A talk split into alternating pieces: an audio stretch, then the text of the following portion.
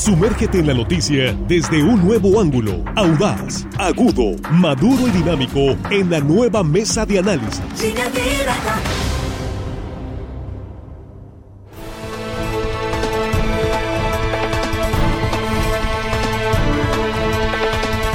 Estamos de regreso ya aquí en la mesa de análisis de línea directa, esta primera emisión de hoy, viernes, ya viernes 17 de junio, ahora sí y con el gusto de saludarles. Muchísimas gracias por continuar con nosotros y gracias por compartir esta transmisión en vivo en la mesa de análisis. Jesús Rojas, te saludo. ¿Cómo estás, Jesús? Buenos días. ¿Qué tal, Víctor? Buenos días. Buenos días a los compañeros. Por supuesto, buenos días al auditorio. Por fin cayó el viernes. Por fin, ahora sí. Juan Ordorica, ¿cómo estás? Muy buenos días. Bienvenido. Muy buenos días, Víctor, Jesús Armando, nuestros compañeros en la producción y por supuesto al auditorio que hoy viernes les agradecemos triple que nos escuchen y ayer quedaron campeones los Warriors de San Francisco. Hicieron papilla los A los Celtics. los pasaron por encima y el señor Curry se llevó su premio jugador más ¿Y cómo se llama el mexicano? Bueno, ¿cuántos? Que es mexicano, no Nació en Estados Unidos. Pero la constitución lo marca como mexicano y traía su banderita ayer. Histórico, ¿no? histórico, es el primer mexicano. campeón en la NBA, Juan Toscano Anderson. Juan Toscano. Que jugó en la liga de aquí, por cierto. Ah, no sabía. Jugó en la liga de aquí en el Cibacopa, jugó hace como 3, 4 años andaba jugando por acá. Fíjate. Bueno, pues ahí tenemos ahora con los Warriors de Golden State. En San Francisco. sí es, bien. Armando Ojeda, bienvenido, muy buenos días. Pues yo vi jugar a la chispa, muy buen voleibol. En, las colonias populares. Ajá. Estoy más local, un poco más local. La Chispa es un voleibolista, Víctor. Sí. No saben ustedes que son fifís en deporte. O sea, que te gusta el básquetbol es ser fifí, según tú. Sí. Bueno, yo creo, ¿no? ¿No? No lo sé. Bueno, pero en un voleibol de barrio. sí, la chispa. Ah, bueno, ese es cochibol. Yo también jugué cochibol. Muy de pueblo. No, es que bien. El básquetbol también me gusta. Pero bueno, a mí me gusta más el cochibol. Pero siempre estás marcando la diferencia. Eh, sí, este, y me da gusto verlos, la verdad, ustedes, ustedes aunque no lo crean. Acá los muchachos de la producción también y a toda la gente un saludo, Víctor, a la que nos escucha aquí en nuestro queridísimo estado de Sinaloa. Más de nuestras fronteras. Muy bien. Bueno, pues vamos entrando al tema. Esta mañana, pues como todas las semanas, se ha estado discutiendo también el tema de la seguridad. ¿Está funcionando la Estrategia Nacional de Seguridad, la estrategia del gobierno de Andrés Manuel López Obrador en el país? Más allá de los videos, más allá de lo que se dice en las redes sociales, vamos a analizar a fondo este tema, al menos es el objetivo de la mesa de hoy. Abrimos la mesa contigo, Jesús. Pues mira, habría que analizar precisamente por los delitos, por lo menos por los que se están midiendo. Los indicadores. sí, los que son más, más comunes. Y podemos decir que hay un incremento en una serie de delitos y una disminución en otros. Por ejemplo, estaba checando en semáforo delictivo, en su última publicación, que los delitos de extorsión, narcomenudeo, lesiones, violencia y violencia familiar en México están marcados en rojo, pero no así homicidio. Homicidio, por lo menos en su tendencia, ha bajado. El tema es que no se contempla las desapariciones forzadas, que es una modalidad a donde están diciendo los grupos de rastreadoras y diferentes organismos eh, no gubernamentales, está volcándose el, el homicidio. Pero ahí también, dicen los expertos, hay mucho debate entre las capacidades institucionales que tienen los servicios médicos forenses, por ejemplo, para determinar si las desapariciones concluyen en homicidio o no. Este es uno de los debates. Bueno, si en lo macro, si nos ponemos a ver si la estrategia de seguridad o no está funcionando, yo creo que tendríamos que más bien regionalizar, porque hay lugares de México donde los indicadores van a la baja claramente y hay otros donde están completamente disparados. En particular, los estados de Guanajuato, Baja California, Michoacán, Estado de México y Chihuahua. Y últimamente en Oaxaca también están aumentando la mayoría de los delitos poniéndose en semáforo rojo. Es decir, hay, este, hay entidades que tienen mayores problemas de seguridad, en particular con ciertos delitos, y hay otros en donde está francamente a la baja. Eso es, digamos, para partir de lo general. Juan. Bueno, ahí sí, pues tiene razón eh, Jesús con estos números que da. Sin embargo, el presidente ya dijo cuál es la clave del éxito, no es el gobierno. El presidente dijo que en los estados donde domina un solo cartel, un solo grupo delincuencial, este donde hay paz. cártel, ¿no? Cártel, perdón, sí, cártel, eh, hay paz y tranquilidad. Donde hay muchos, pues es donde hay problemas. Estos índices delictivos que acaba de decir Jesús, pues no, pues no responden realmente a una estrategia de gobierno para bien o para mal. La estrategia del gobierno ha sido esa, que sean los grupos delincuenciales lo que nos traigan o nos quiten la paz. Es una desgracia, es una tristeza las declaraciones del presidente de la República aceptando que la paz solo se consigue cuando hay grupos delincuenciales hegemónicos en las regiones. Una desgracia, una tragedia de declaración que se hizo, hizo ruido en todos lados porque el gobierno simple y sencillamente la estrategia que él tiene es hacerse un lado, dejar que se hagan bolas entre ellos y el que sobreviva será el que consiga la paz para los ciudadanos ha fallado la estrategia de seguridad de este gobierno, como fallaron los anteriores, hay que decirlo. Los anteriores también fallaron miserablemente junto con este tomado de la mano, desde Calderón, Peña Nieto y Fox, también le tocó Fox, Calderón, Peña Nieto y, y Andrés Manuel López Obrador.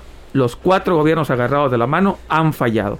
Sí, coincido con el presidente Andrés Manuel, hay que atender las causas, pero atender las causas no es darle dos mil pesos a los jóvenes.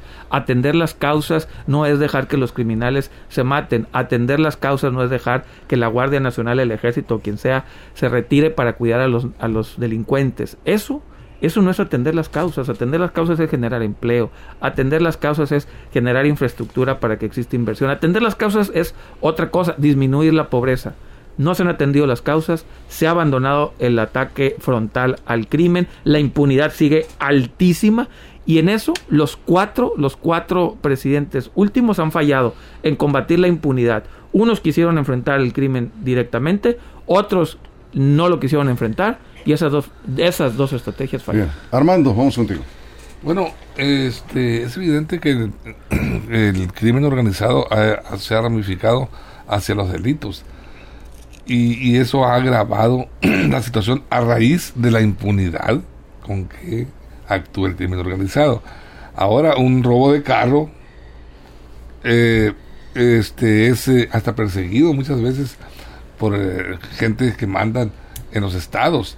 Un robo de carro, una desaparición, un levantón, los, lo, que lo que le han dejado a la delincuencia común por llamarla de alguna manera, son los robos domiciliarios y ya se, también se están metiendo a poner órdenes los muchachos del crimen organizado. Lo, acabamos de ver en Guasave, con un anuncio que hay por ahí en la salida, en donde ponen hasta un anuncio público, una tabla ahí para el que tire basura. O sea, a ese grado se ha ramificado el poder del crimen organizado para efectos de tratar de ser ellos quienes impongan el orden público, quienes combatan los delitos en todas sus modalidades, no nada más en asesinatos, en secuestros, en extorsiones y toda la gama de delitos que se desprenden este del comportamiento de, estos, eh, delincuentes. Pero bueno, ahí, ahí habría que ver de qué manera va a diseñar el gobierno. Históricamente ha hecho después de la revolución, cuando andaban las, las, gavillas y había las llamadas acordadas que se llamaban. Bueno, desde entonces que se perseguía el delito, no han podido poner freno después de, la revolución, que, después de que el, ejército mexicano fue instituido por, por eh, Venustiano Carranza, un decreto en 1913, por allá. Aquí están llegando algunos comentarios por tiempo. Aquí nos eh, comentan, dice, pues qué lamentable la declaración del presidente López Obrador porque prácticamente le quita todo el mérito al ejército, a las fuerzas federales y estatales en el combate al crimen. Ahí donde hay un solo cártel, dice, las cosas están tranquilas. Ah, eh, otro comentario aquí déjame checar uno, algo más o menos eh, parecido. A ustedes no les gusta absolutamente nada. Comparen las cifras, sean objetivos, comparen las cifras del crimen y los homicidios con los otros eh, gobiernos. Eh, bueno, yo estoy leyendo comentarios. Acá José Orduño dice, tragedia la de Calderón cuando gobernaba entregado al narco. Vean el caso García pues Luna, donde está en la cárcel en Estados Unidos. En fin, comentarios. No, y ayer justo a García Luna le dieron un revés muy fuerte en el juicio que se lleva en su contra en los Estados Unidos, porque además ya están pidiendo los fiscales que tomen unas declaraciones, porque ya dentro del proceso se le descubrió que, según dicen los fiscales, eh, estaba tratando de asesinar a, aquellos que iban a declarar con él en el, en el juicio. ¿no? Entonces estaba muy complicado por una red de investigaciones que tiene ahí. Es decir, sí, lo de Calderón en su momento, su, su hombre fuerte en el tema de seguridad, pues está en lo que está. Entonces, pero yo creo que aquí hay un tema muy importante. Generalmente el análisis más básico es culpar siempre al presidente de todo lo que pasa en materia de seguridad, olvidándonos que existe el nivel de responsabilidad desde los municipios. Los municipios y los estados tienen facultades en materia de prevención, tienen facultades y tienen obligaciones, por supuesto, para evitar que se den los delitos como tal. Luego entra la Guardia Nacional para un nivel, digamos, de atención a los temas de seguridad de otra naturaleza, sobre todo del fuero federal, para delitos del fuero federal. Entonces, decir que el presidente de la República es el culpable de la estrategia fallida de seguridad demerita responsabilidad o quita responsabilidad a los gobiernos municipales y estatales que también están fallando mucho.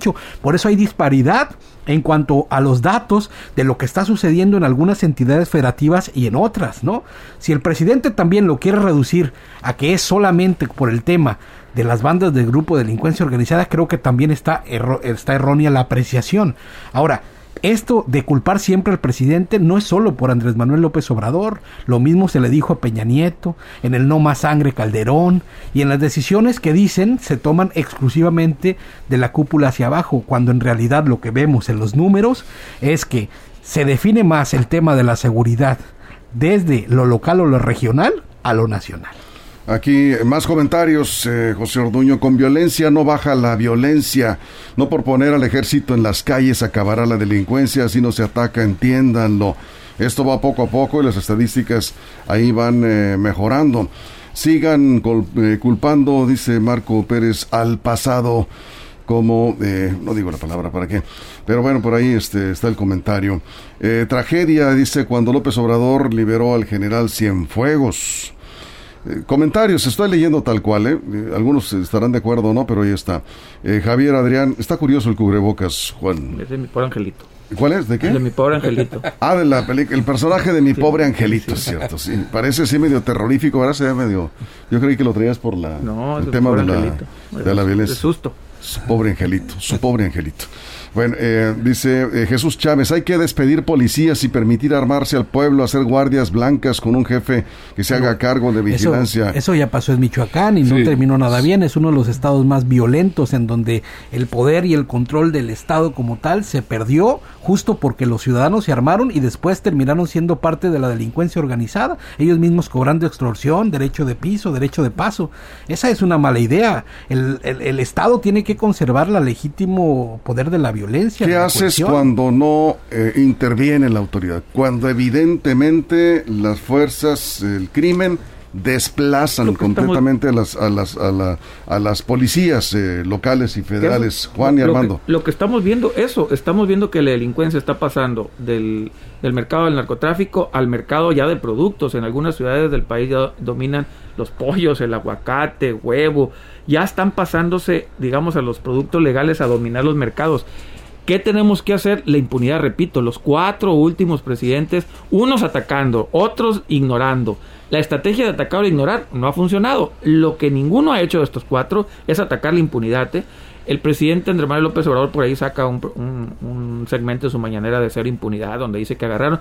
El problema es que quiere volver casos muy específicos en algo eh, masificado y no es así. Yo creo, y hablando de los números objetivos, ya este sexenio duplicó el muerto, los muertos de Felipe Calderón y todavía no termina este sexenio. En número sale peor este que sus antecesores. Han fallado así los últimos cuatro, no nada más este gobierno, los últimos cuatro. La estrategia no ha funcionado. Las bandas siguen mandando, las bandas delincuentes siguen estando en el poder en algunas regiones del país. Tenemos que cambiar la estrategia. ¿Cómo? Lo único que no se ha intentado, atacar la impunidad. Eso es Armando. Mire, ¿desde cuándo el ejército empezó a hacer prácticas de policía o a investigar y atacar el crimen organizado, el narcotráfico? Eh, en 1971, el presidente de los Estados Unidos, Richard Nixon, declaró a las drogas, el control de las drogas, como enemigo público número uno de los Estados. En ese tiempo estaba eh, Luis Echeverría Y ya fue cuando el ejército empezó a ser enviado a destruir plantillos de amapola, principalmente marihuana en, las, en la sierra. Ahí empezó, recordemos la operación Cóndor que vivimos en Sinaloa. En esas épocas, cruenta la batalla, la guerra, desplazaron efectivamente a los eh, cárteles de la droga aquí en Sinaloa, se trasladaron a Guadalajara, a otros estados, y sí, de alguna manera pues este incidió, pero no terminó con esta situación. Felipe Calderón quiso retomar en 2006 ese, esa guerra contra el narco y la verdad pues fue, fue un fracaso.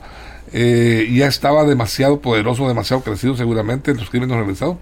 Eh, y recordemos cómo fue recibido los ejércitos, en, eh, los, soldados del ejército mexicano en algunas zonas. se empezó a perder el respeto a los, a los soldados, a los militares por parte del crimen organizado. Y ahí está la, eh, la guerra cruenta, hoy a 51 años del inicio del ejército en estos combates, pues ahí estamos perdiendo la guerra. Tiempo. Eh, sí, Jesús, 30 segundos antes de la pausa. Yo quisiera preguntarle a Juan, ¿cómo está eso de que la impunidad la tiene que resolver el presidente si la impunidad está principalmente en el Poder Judicial y el Poder Judicial es un es un órgano completamente independiente de las decisiones del Poder Ejecutivo, es decir, tratar de endilgarle también al presidente o a los presidentes que se fueron, que la impunidad en México es por culpa de ellos, creo que también es llegar a espacios comunes donde el reclamo siempre es a la figura del Tlatuani, cuando hay instituciones en México que tienen que cambiar, es cierto, la impunidad en México es altísima, pero Muy bien. pues no, le, responde después del corte, por favor, sí. Vamos a una pausa en radio, vamos a una pausa en radio y vamos a regresar. ¿Está funcionando o no está funcionando la estrategia nacional de seguridad, la estrategia del gobierno del presidente López Obrador? Aquí nos preguntan cuál es el estado más violento de Sinaloa. No, no está Sinaloa. Lejos de eso, ¿eh? Sinaloa ha mejorado. Eh, Guanajuato. Si se, puede decir mejorar. Guanajuato. Guanajuato. Guanajuato. Estaba revisando. Ya lo dijo el presidente, por cierto. Sí, y dijo que Sinaloa no, porque lo domina un solo grupo. Bueno, así lo dijo. Ahorita regresamos con ese tema también, eh, que por cierto está generando comentarios. Estamos hablando aquí de la Estrategia Nacional de Seguridad. ¿Tienes algún comentario? Envíalo a través de Facebook. Estamos en vivo, línea directa portal en Facebook. Estamos en YouTube, línea directa TV. Estamos también en Twitter, arroba línea yo bajo directa. Y a través de las estaciones de radio del grupo RSN es la cobertura estatal. Y más allá, donde va nuestra señal radial en línea directa. Continuamos después de la pausa. Información confiable, segura y profesional. Línea directa. Información de verdad. Con Víctor Toro. Línea directa. Estamos de regreso en la mesa de análisis después de la pausa. Pues sí, Guanajuato es el estado más violento, cifras oficiales y el propio presidente lo ha dicho, es el estado con más altos niveles de violencia en este momento en el país. Y lo dijo, pues que hay varios cárteles de la droga que se están disputando el territorio. Bueno, eh, antes de que le contestes, eh, José Orduño le pone un poquito más de salsa ¿no? Dice Juan Ordorica, echándole la culpa al presidente. No, se, no sabe otra. Entiendan, la corrupción es un monstruo de mil cabezas. Las policías, los jueces, eh, los magistrados, las aduanas, los militares, los marinos, en todos lados está la corrupción. El narco tiene metido sus manos en todos lados y tú echándole la culpa al presidente. Bueno. Presidentes con... con Hablaste de varios presidentes, sí, presidentes en plural. Pero, pero pues este es el que está en funciones. Exactamente. Este es el que está en funciones. La pregunta, Jesús, ¿cuál era? Sí, yo le decía que reducir la culpa justo al presidente, sobre todo en el tema de la impunidad, ¿no? De la prevención, evidentemente, pero el tema de la impunidad no creo que se atañe directamente solo al presidente de la República cuando hay un poder judicial autónomo independiente con jueces, magistrados que incluso desde la parte de la desde la primera ejecución en materia penal está desligada al ejecutivo, es decir, que la impunidad es culpa del presidente totalmente, creo que eso es un exceso. Juan. Eh, yo dije presidentes han tenido la culpa. A este le achacamos porque este está en funciones, obviamente el que está gobernando. A los anteriores, por cierto, hicieron una consulta para enjuiciarlos y ya vieron que no se los enjuiciaron, por lo tanto, pues salieron entre comillas inocentes, ¿no? Entre comillas. Pero bueno, a este presidente, ¿por qué? Contestándole a Jesús, es por tres razones. Número uno, porque él solito se puso ese rasero. Él solo dijo que en seis meses iba a terminar con la impunidad.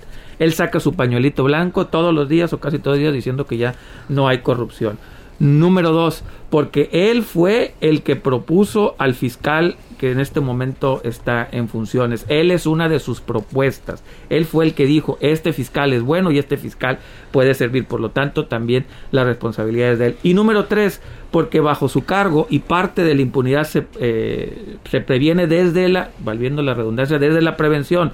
Los cuerpos de justicia que él creó, la Guardia Nacional, y en este caso él pidió que el ejército saliera a la calle a combatir la delincuencia, perseguir a la delincuencia, detener a la delincuencia, la Guardia Nacional y el Ejército, lo que estamos viendo en varias imágenes y videos que se están replegando. Por esas tres, el presidente es responsable, junto con los jueces y junto con las fiscalías, de la impunidad. A ver, Armando, ¿tú qué opinas?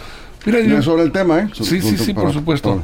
Eh, yo creo que de alguna manera el gobierno está sacando las manos de acuerdo a, la política que implementa el presidente de la República, apostándole de alguna manera al exterminio, el autoexterminio, autoexterminio del crimen organizado, o sea, que se maten entre ellos mismos, que toda la generación de la violencia que está ocurriendo, está ocurriendo porque eh, eh, los homicidios se generan en enfrentamientos por el poder, precisamente por el control de las plazas.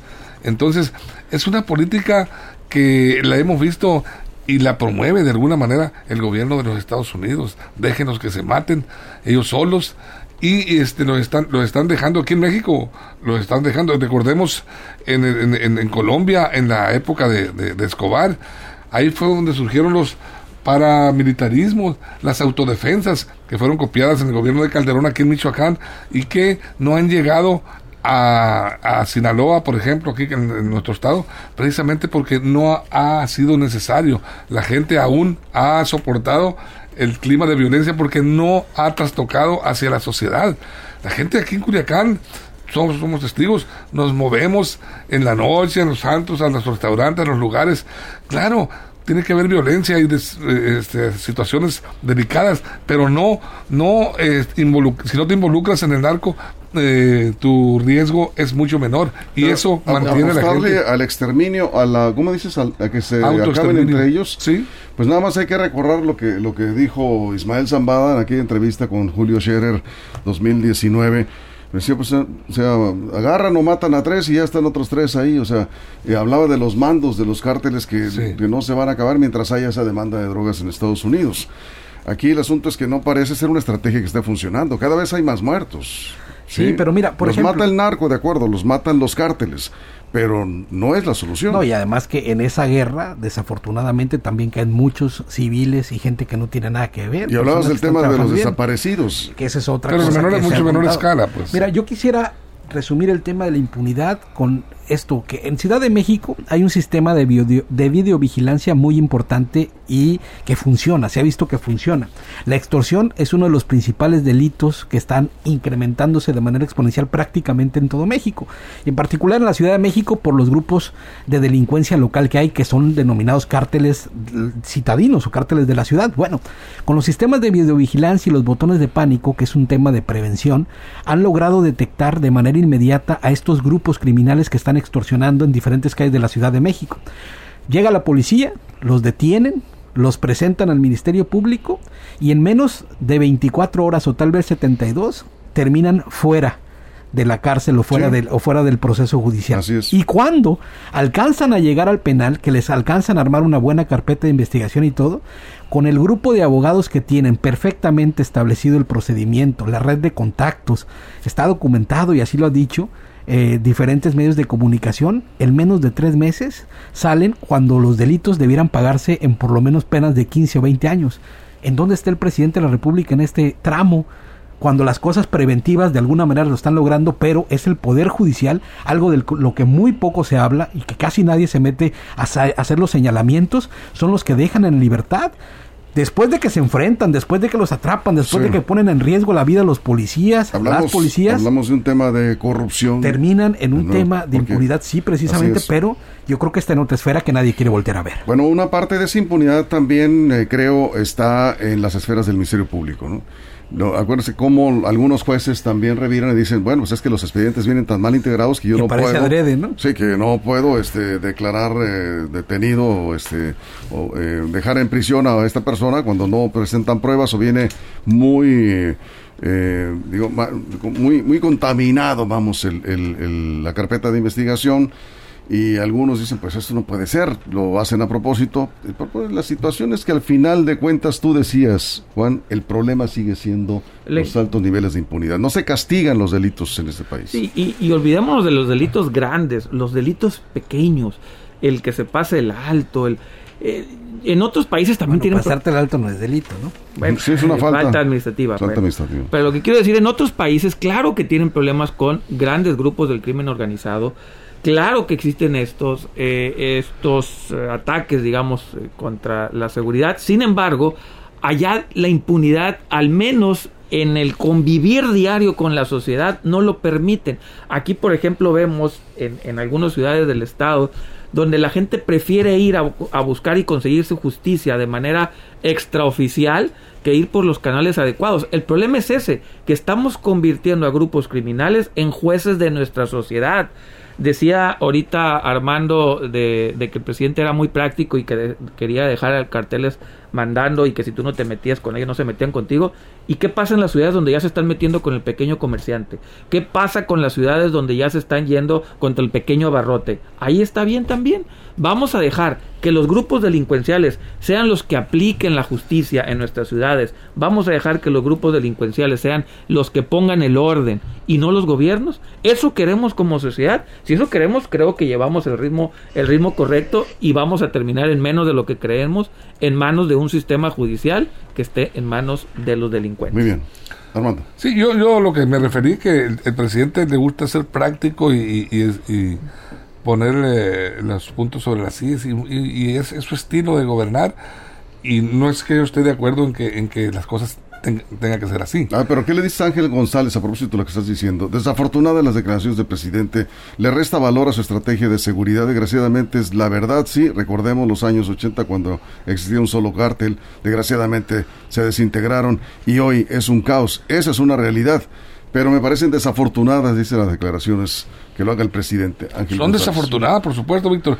Yo lo que me refiero que trata del el presidente de ser práctico y de hablarle a la gente directo, decirle, bueno, las cosas están así, eh, pero pero no, no creo que esté de, de brazos cruzados, de brazos caídos el presidente. De, están trabajando, han hecho, ha hecho su lucha el presidente de la República eh, hacia las zonas marginadas, por ejemplo, donde se genera la violencia y el narcotráfico en la sierra, pues hay jóvenes construyendo el futuro, los, programas, ha habido este sembrando vida, ha habido nuevas universidades en la sierra, o nuevas escuelas, se ha llevado la oportunidad y poco a poco yo creo que eh, ha, ha estado avanzando de alguna manera eh, la atención del gobierno en los altos, en las zonas marginadas. Es parte de la lucha. No es una lucha que se vaya a, a terminar y que el gobierno vaya a salir airoso y la sociedad de manera paralela al gobierno vaya a salir airosos eh, en, un, en un sexenio ni en dos. Yo creo que es a largo plazo y bueno, qué bueno que la lucha se está haciendo, se está llevando a cabo que no, que no está el gobierno de, de brazos caídos. El presidente lo dice y lo acepta. Eh, una realidad que a la gente le gusta que le hablen derecho, sin demagogias, pues eso es a lo que me refiero yo.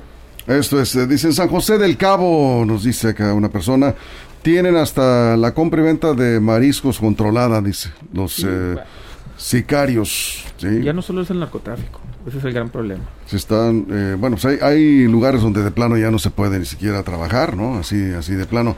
Acá, bueno, ya nos, ya nos vamos. Luis Navidad eh, decía, pues vean lo que está haciendo El Salvador con las pandillas. Ahí el gobierno va con todo. Sí, con las pandillas, le diferente. comento Luis.